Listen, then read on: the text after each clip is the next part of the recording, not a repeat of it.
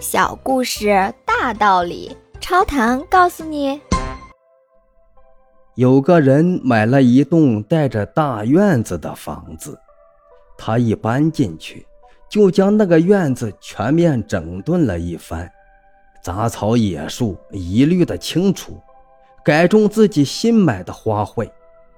有一天，原先的房屋主人来访，进门就是大吃一惊：“哇，那名贵的牡丹哪里去了？”这人这才知道，他竟然把牡丹当成了野草给铲除了。后来他又买了一栋房子，虽然院子里边更是杂乱，但是他按兵不动。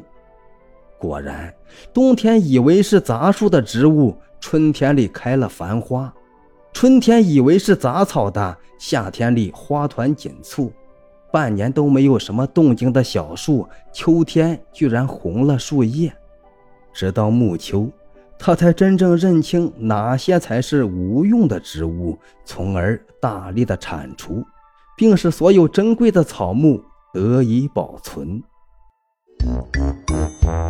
请问您听完这个小故事有什么感想呢？欢迎您在评论区留言，咱们一起探讨。感谢您的订阅，下期故事更精彩。